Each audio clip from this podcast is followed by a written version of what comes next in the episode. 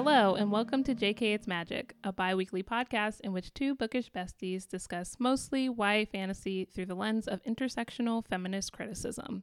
Why? Because critique is our fangirl love language, because talking about books is pretty magical. I'm Jessie. And I'm Kelly. In this episode, we're back in El Brooklyn de las Brujas, and we are talking about Bruja Born by Zoraida Cordova, the second novel in the in the Brooklyn Brujas ser- series. Right? That's what it's called. Yes.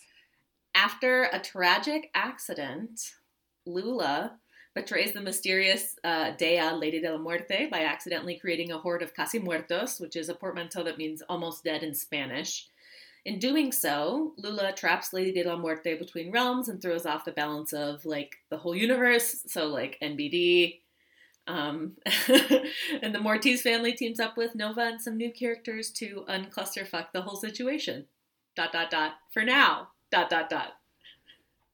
So, our call to action this week, um, thinking about the character Nova, who's experiencing homelessness throughout this book and the last book, um, we're asking people to donate if you can to the National Alliance to End Homelessness and definitely educate yourselves on ways you can help in your community. Even if you aren't able to give money, think about donating your time and resources that you have available to give. We'd like to give a shout out to our new Patreon patron, Anna. Hi, hola, bienvenidos. Thank you for joining us. If you all out there want to get a shout out in the episode, want to get your episodes early, and more awesome stuff, um, support us on Patreon. Initial reactions. I was so excited to read this book because I loved Labyrinth Lost so much, but I wasn't. Mhm. yeah, it was so good, but I wasn't sure I would like it as much because Lula was my least favorite of the Mortiz sisters. She just seems like kind of vain and like typical older sistery, which is like me. So maybe she's too much like me, and then I didn't like that.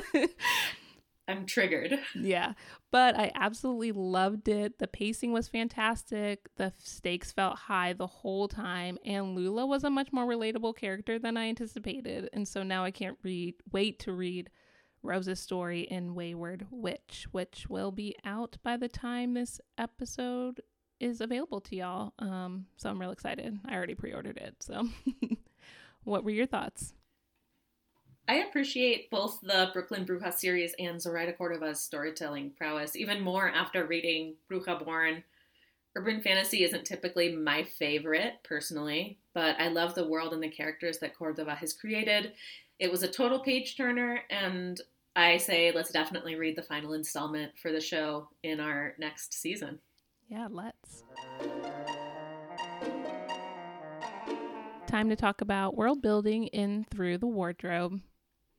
This book takes place about six months after Labyrinth Lost, and it takes place in our world, whereas Labyrinth Lost took place in a different world, a different realm, Los Lagos.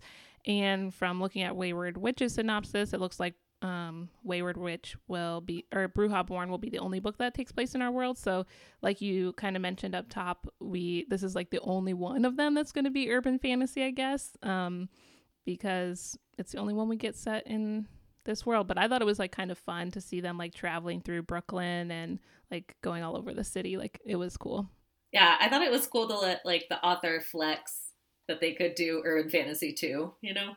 Yeah, and I actually think that Cord- Cordova's um, got a short story coming out in a in a compilation called "Vampires Never Get Old," which I think is a bunch of like Black, Indigenous, and people of color um, writing vampire stories. so I'm Mhm. I'm really excited it. for that. I want it already. Yeah, it looks really cute, and um, I already pre-ordered it because I'm on a book buying binge apparently right now. um, so yeah, other books like other fantasy styles to get to see from this author. Shout out to the map in this book. It's kind of along the same lines, but I love the legend and the geography that we saw on a smaller scale, like a local scale that we don't really see in the non- non-urban fantasy that we read. We see more those like larger epic scale, large maps. Um, so I love the map. I thought it was like super cute and also very helpful. Which is also funny. I don't. fe- I feel like we often don't get those maps in urban fantasies, probably because we're like, well, it's in Brooklyn. You could like look it up or whatever. But it is helpful because I imagine like this neighborhood isn't exactly the same as a real neighborhood in Brooklyn and that sort of thing. Mm-hmm. I loved the sensory world building in the novel with all the teas and the tinctures and the different potions, and then also the baking. Have we talked about baking on the show? I don't recall, but that's something that we both love to do. Yeah, I was like really excited when they were in Nova's grandmother's bakery. I was like, this is so exciting, but also she like poisons people for like as a side hustle, I guess. so I was like, don't eat anything there, you guys. Like, she's going to kill y'all. I'm sorry. If you didn't think, I thought about you immediately upon meeting that character. I was like, she's baking, she's a spinster, she poisons people, she's got like long, dark painted nails. Like, I love it. Yeah. Although I do have to say now that, like, I'm baking at least once a week, sometimes like up to three times a week, I have short nails because they kind of just get in the way when you're trying to like knead dough and mix things by hand. It's kind of a pain in the ass to like have to clean that. So Right. Yeah, you need like a brush or something. Yeah, it's too much work. Too much work. Wands out. Let's discuss all things magic. We're back with the Deos, the Cantos. There's recoil from practicing magic. There's blood magic. And with all of this, I'm just reminded how thoroughly developed the magical system is, and I think that's really commendable. Yeah.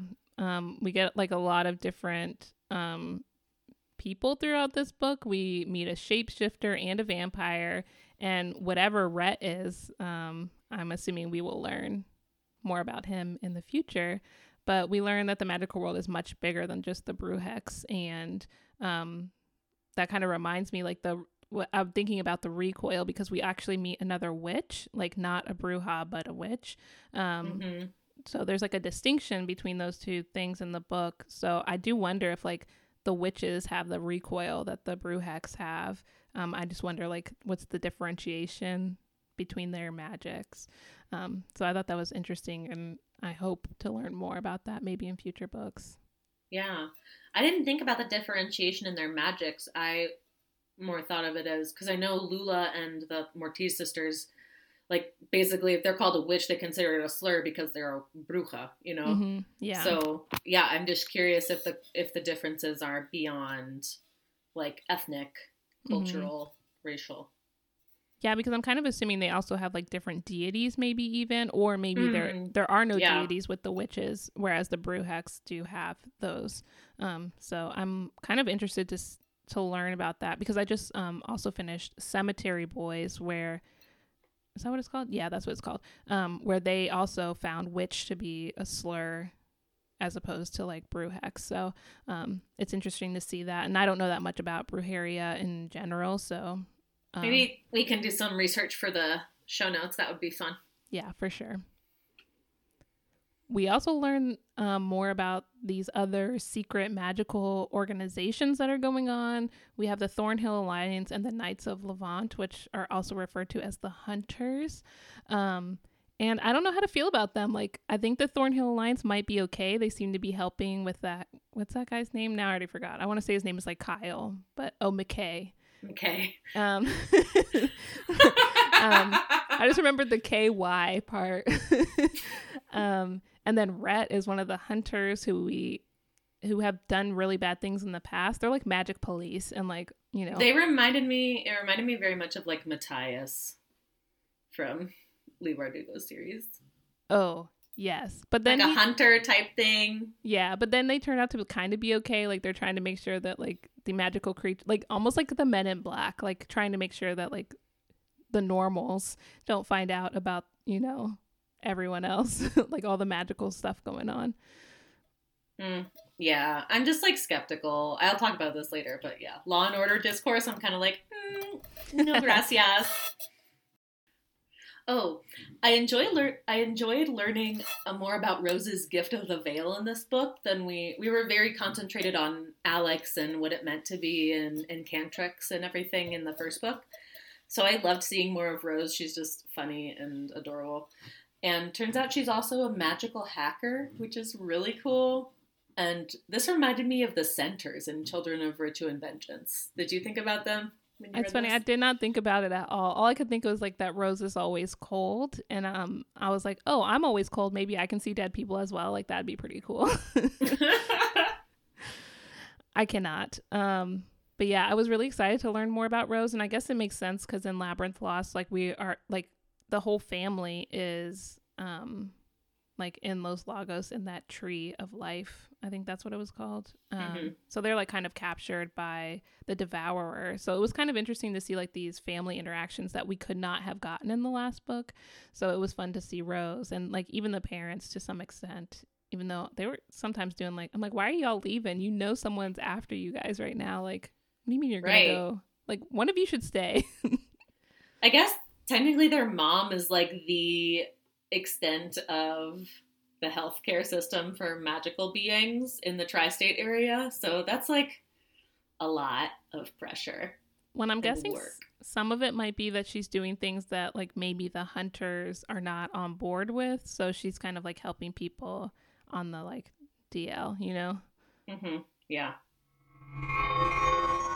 Lady de la Muerte takes years off Lula, Alex, and their dad's life to make up for the lives Lula cost people. And I felt like this was kind of justified. What did you think? Agreed. I thought it was um fair. Yeah. Like a lot of people died because of what Lula did, and I feel like a lot of times in like movies and TV shows and especially like superhero stuff, there's like no repercussions for all the lives that are lost because like all these people like I know they're trying to save the world, but you killed a lot of people. I guess this is kind of the premise of Civil War of you know, Captain America Civil War. Like they did all that bad stuff. Like they did help people, but in the process a lot of people died and like what are the repercussions for like vigilantes who do that? Mm-hmm. I'm team mm-hmm. Cap, so I'm like, no, don't sign those accords. Like we're not teaming up with the government, but you know. Obviously. Obviously.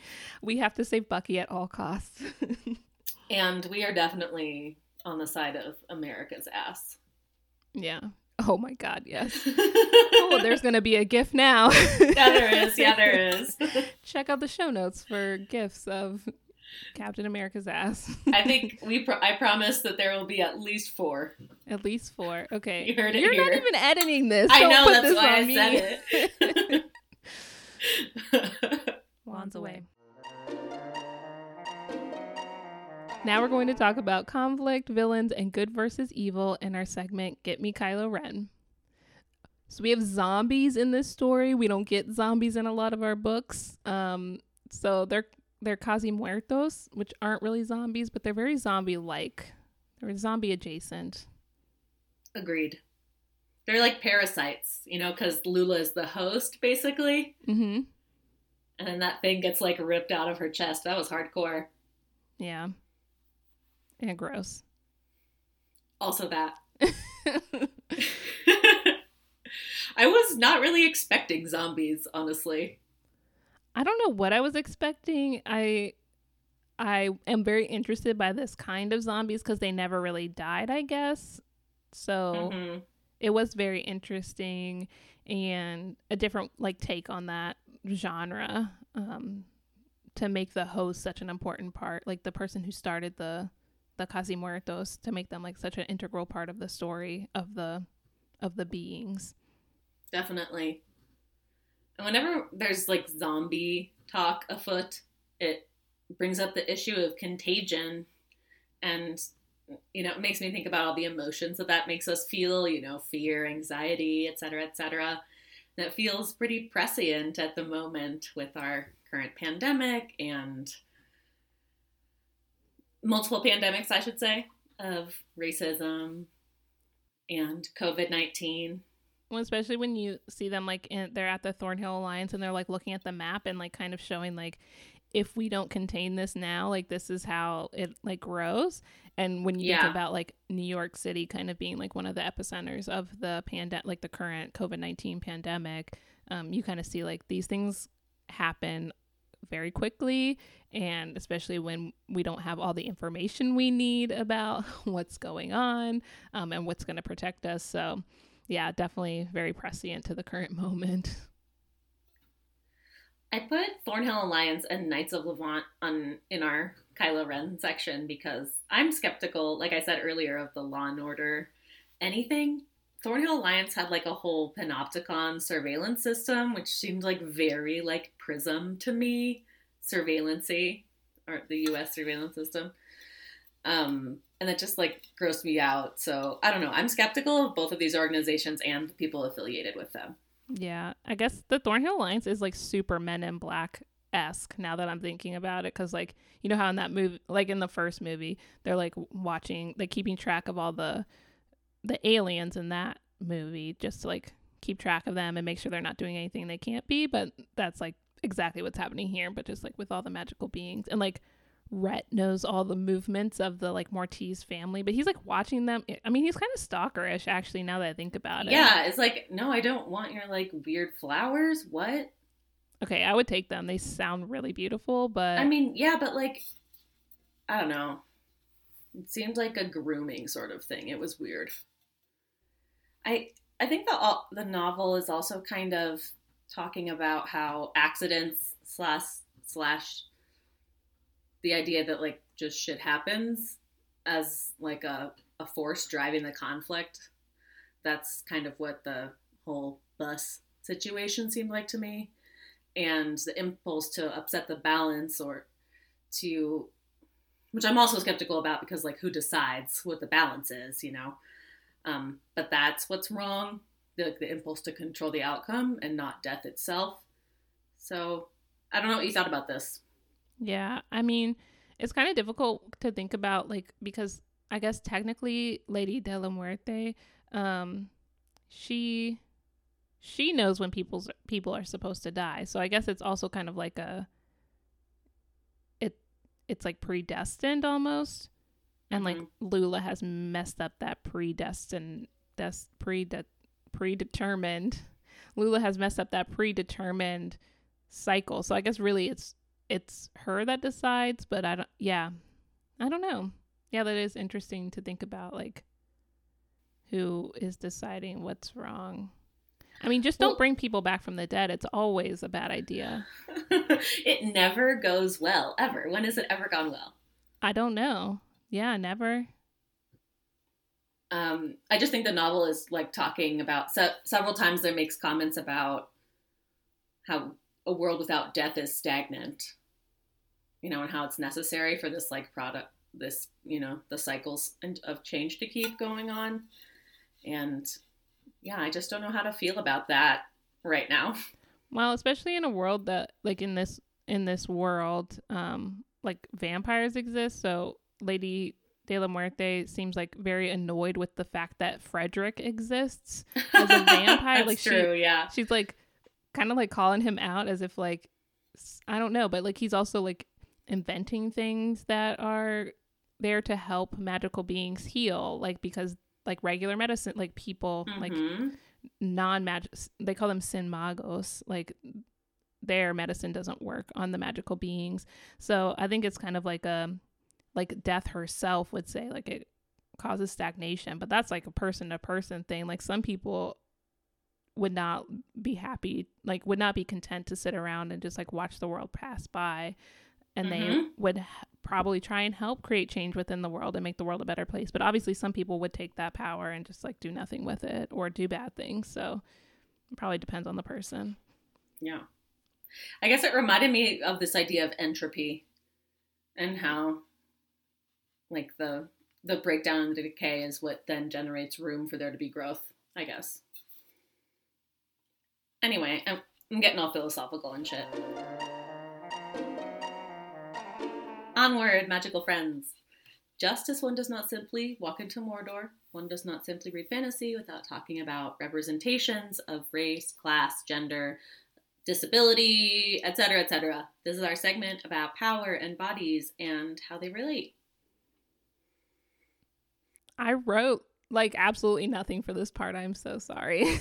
I was going to say, I saw the notes this morning and there was literally nothing in this section. So Great. That's great. That's all on you. You you do the work today. oh, that's Heavy fair. lifting is for Kelly. that's fair. Reparations. we have a multiracial cast of characters in the series. People's skin colors are described, um, no matter what. It seemed like, right? Yeah, they are. I would say that there were a couple instances thinking back on it. I was doing the show notes for Crier's War, and there were a couple instances in this book where skin color was described using food, and Mm, mhm. um, I don't really appreciate that. And right. I guess maybe authors find it difficult to do something else because like we have varying shades of brown going on in this story as opposed to just like white and black, you know? Um Mhm. so it'd be good to think of some other ways to describe skin color.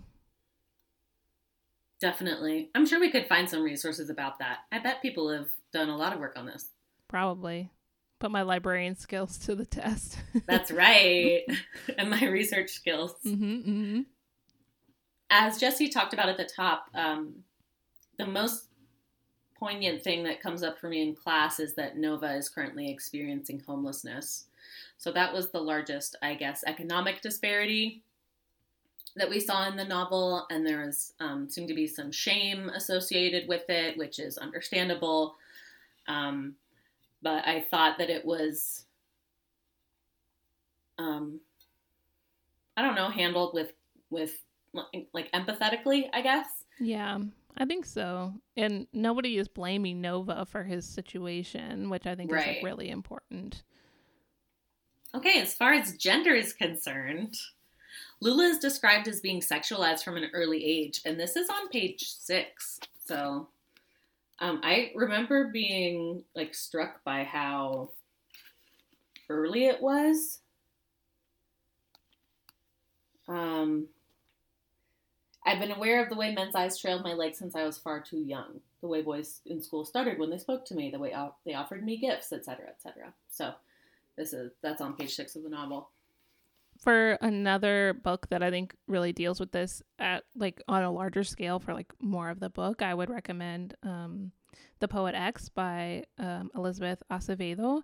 Um, that book is really good and it's like very poetry based, but um, it really talks about like young girls being sexualized from a young age and i think this happens particularly within like black and brown communities um definitely something that i could say i like it didn't even stick out to me in my mind when i read this because i was like oh yeah that's just normal but now i'm realizing Right. maybe it's something that is normal within black and brown communities like people you know a- aging them up you know or us i don't know why i said them aging us up and you know sexualizing and holding us to a higher standard Yeah, I've heard it called adultification before. hmm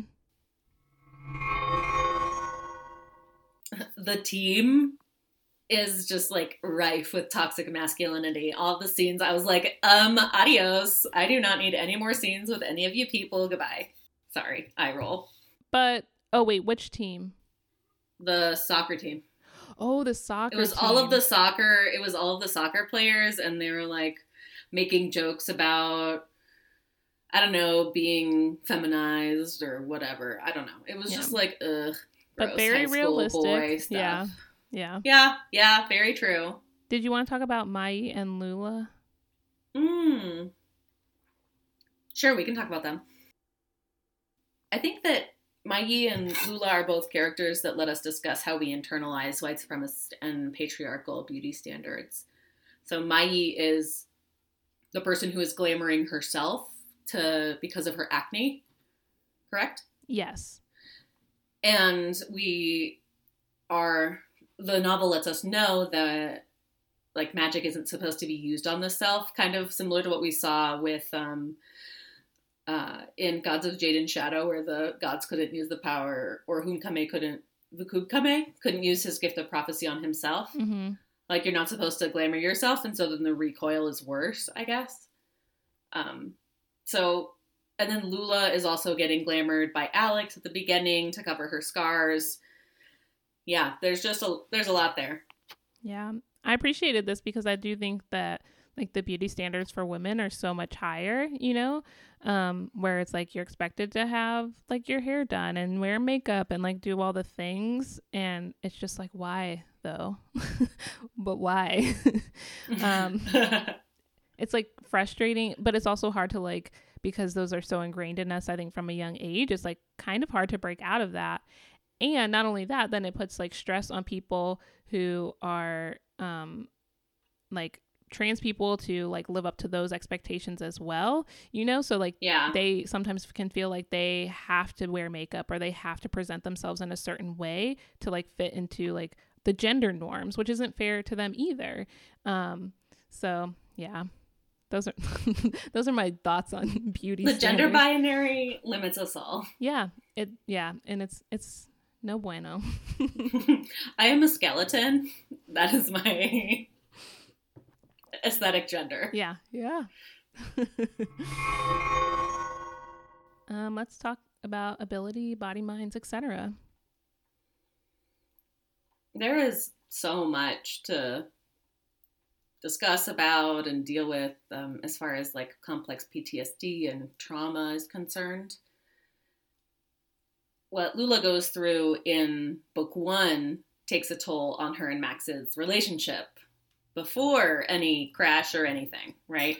And Max tells her that he, she's like not the same person and her fire has gone out or whatever, which is like total eye roll.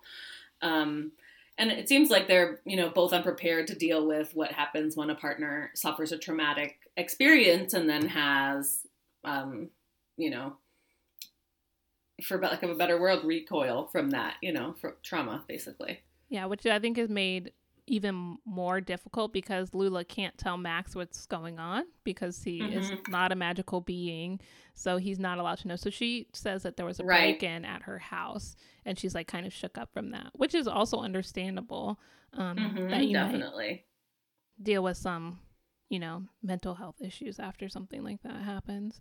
Um, but they're both also like children, so you kind of can yeah. see like, you know, kids also need help dealing with their grief and um, traumatic issues that go on around them as much as an adult does.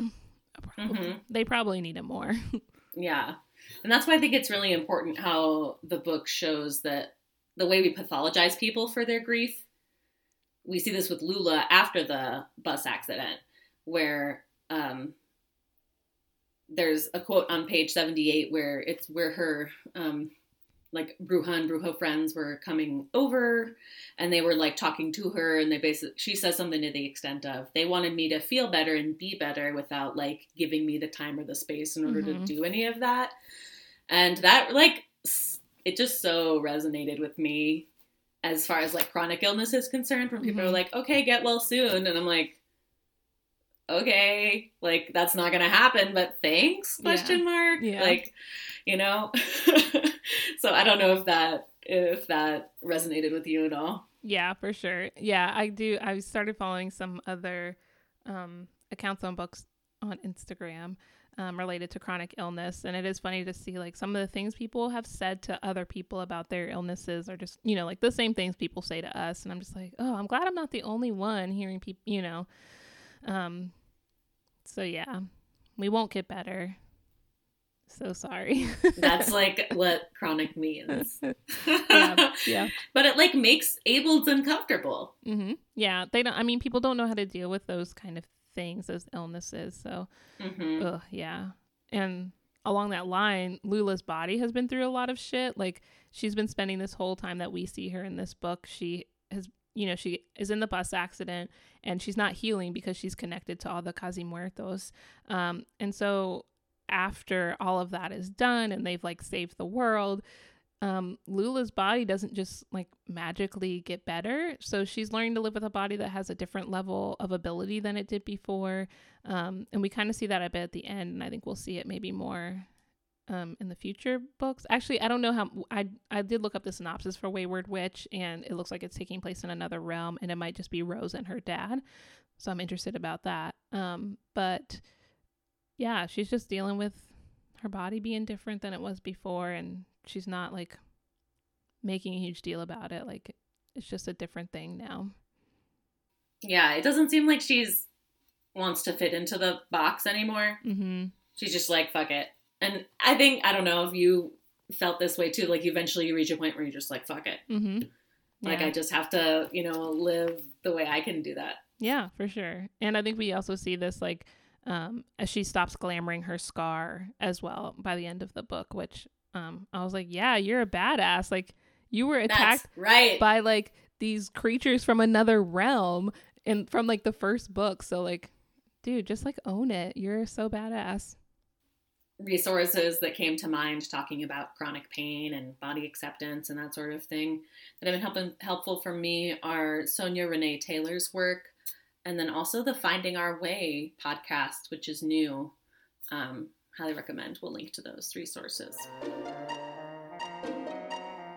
Finally, it's time for Shipwrecked, a segment about asexuality, sexuality, sex, romance, and relationships. And sometimes we take some liberties and do some shipping of our own. Alex and Rishi are finally and officially a couple. It's so cute. It wasn't like a big part of the book, and we don't see them together very much, but I was just like, oh, this is, I like this. This is nice. It was really nice. um, what are your thoughts about Rhett? No.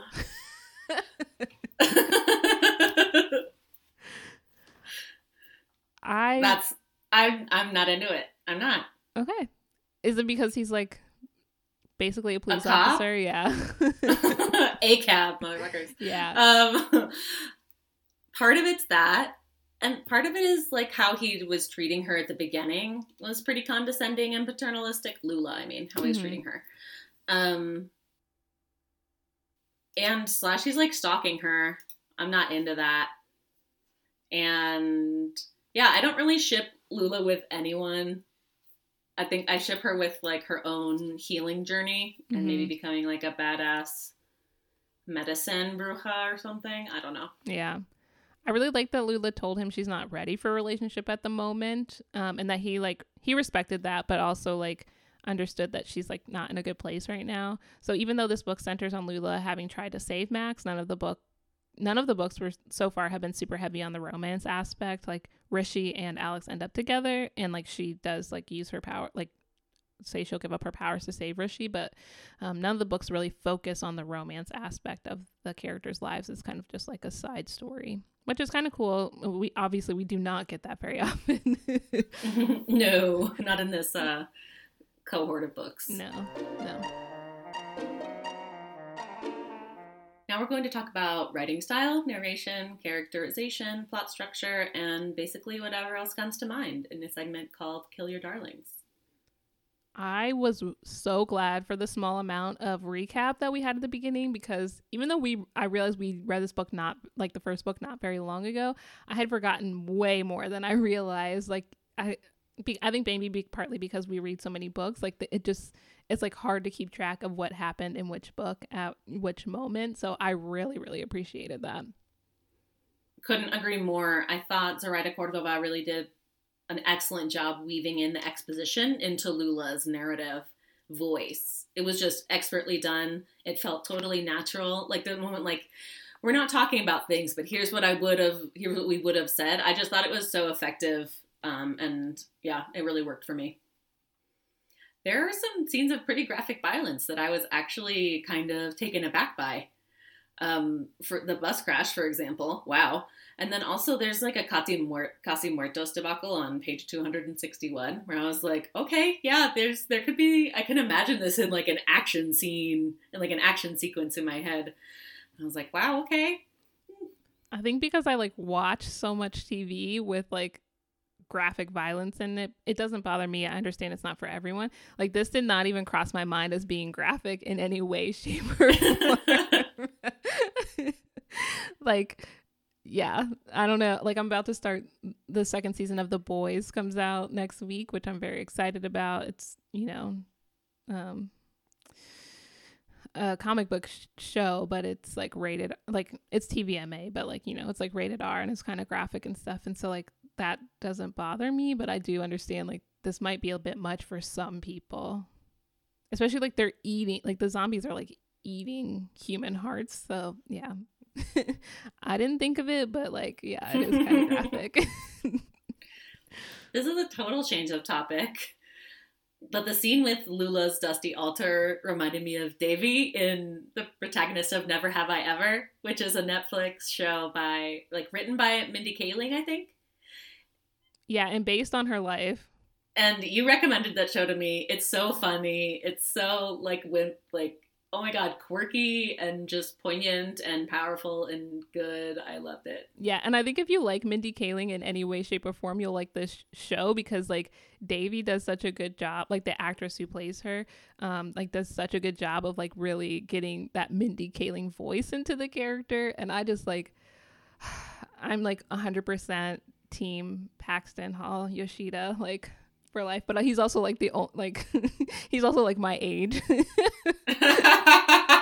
like he's like a 30 year old playing a high schooler, and I'm just like, oh, I love you. yeah, watch that show. But yeah, I agree. She's like, it, it's funny because both of them have had like these traumatic experiences like very recently. So you kind of mm-hmm. see how that might make you give up your um like spirituality or your religion or um, it like really affects that when you think like there's a higher being who should be taking care of you and you feel like that they're failing. So mm-hmm. totally get that um but yeah also watch have never have i ever. It's so funny. It's so good. it's so good. Lots, so good. and lots of representation in that show. A ton. Love it. Uh one more thing is that this book is full of paratext and so you know i love it because it's so small at the beginning because like so much of it is from like the their book of cantos like i was just i'm fine with it well the, i think the author's note at the end is helpful about the like information about blood magic and stuff like that mm-hmm. although i'm pretty sure that catholics think that when they are like that transubstantiation like when they take um, communion, like they literally think it's the blood of Jesus, not representation. Is that's the, like the Presbyterians yeah, the, the yeah. Protestants believe. Yeah. So it did say in the in the author's note that that Catholics think it's a symbol of the blood, but they think it's the actual blood and body of Jesus Christ when they take that. Look at my my Catholicism classes coming in handy. Was raised a bit Catholic. Recommend if you like. Um so my two are Cemetery Boys by Aiden Thomas. Um, this book comes out September 1st, so this episode will be out like the book will be out by the time the episode comes out. So if you enjoy books set in our contemporary time slash world with brujeria, like I love, love, love that book. I got Can we an arc early. Yeah, and then you did a you're gonna do an episode, right? Yes. Bonus episode with a friend TBD. Yay. um, so yeah, read that book. Um, it also has um, trans representation and its own voices. Would recommend. Um, and A Blade So Black by L.L. McKinney, which we've read for the show. If you like adventure stories that play, take place in our contemporary world. And I would also add Death, Dread Nation and Deathless Divide by Justina Ireland if you are into badass zombie fighting. Also, can we just take a moment and say brujeria? Brujeria. Okay, thank you. Muy bien. Before we end, it's time for real talk. Did making fuck? I always say this. This is not the first time I've said that. Just rewrite it to say what you normally try and say. oh my god, no! Did reading this book make your perspective change in any way, or did it make you interrogate a concept or system or trend that you hadn't before? So I just want to talk about Nova for a second. He's not a huge part of this book, uh, like not as much as he was in um, Labyrinth Lost, but I really liked reading about Nova and like this idea of family and home. So in the story, we see that um, no- Nova's grandmother it tells tells Lula and Alex to let Nova know he can come home whenever he whenever he's ready. Um, but she's also the person who kicked him out of his home, and we don't really know exactly what's going on with their situation.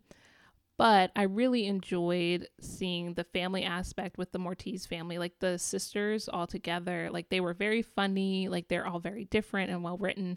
And like the family really embraces Nova and brings him into like their home space. And like, you know, they're going to do a death day for him. And like they realize that like, just because someone isn't your family doesn't mean they're not your family. And I really appreciated this from this book um, because I don't think this is something we see a lot. Like the, I don't know, the family just has really embraced him, like the whole Mortiz family.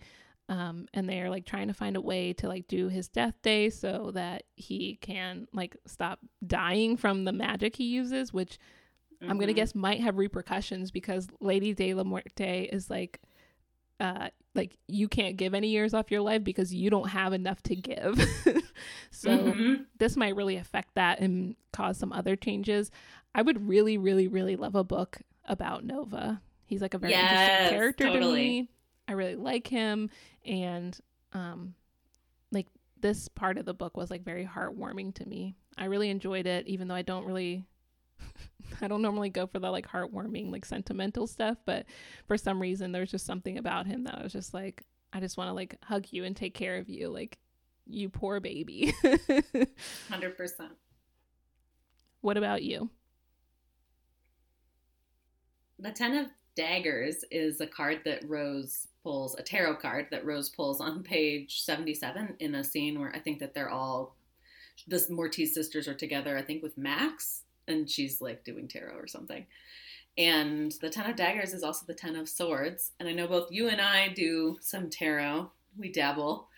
Um, the tens in the tarot are the last of the minor arcana before the court cards. So the page, knight, queen, and king. And so the tens are often about completion of cycles or what it takes for us to access abundance, or sometimes like how we get in our own way. Um, and the swords are a suit that's associated with air and thus also communication, thoughts, messages, brain chemistry, anxiety, etc., etc. So the 10 of daggers is kind of, can imagine the culmination of what that feels like. And I personally love the Next World Tarot Guidebook by and deck by Cristy C. Road, and this is um, something that she writes about the Ten of Swords. The Ten of Swords asks you to trust your pain, own your suffering, and don't deny yourself the care you deserve from self and the validation from your community. That validation is the root of safety. The Ten of Swords believes now is the time to ask your people for safety. So that's what I'm thinking about. It really goes along with the book and maybe with our current moment as well. Mm-hmm. Thanks for listening to JK It's Magic. We'll be back in two weeks for a discussion of A Song of Wraiths and Ruin by Roseanne A. Brown. As always, we'd love to be in conversation with you, magical folks. Let us know what you think of the episode, anything we missed, or just say hi by dropping a line in the comments or by reaching out to us on Twitter or Instagram at JK Magic Pod. You can post or tweet about the show using the hashtag critically reading, and you can and you can connect uh, and you can contact us via email at jkmagicpod at gmail.com. You can subscribe to the show on the podcast app of your choice, and we'd really appreciate it if you would rate and review JK It's Magic on whatever, however you get your podcasts, and then if you would spread word to other rad people out there. If you're able to support our labor financially, you can make a one time donation to us on Ko-fi. You can support us monthly on Patreon do it in exchange for mini-sodes, bonus apps, swag, and much more. And now you can support the show by shopping at our bookshop.org affiliate page, which I have just done, purchasing the our giveaway winners books. Until next time, stay magical. Kelly is recording on Cheyenne, Ute, and Arapaho land. Jessie is recording on Peoria, Kaskaskia, Piankeshaw, Wea, Miami, Mascouten, Odawa, Sauk, Meskwaki, Kickapoo, Potawatomi, Ojibwe, and Chickasaw land.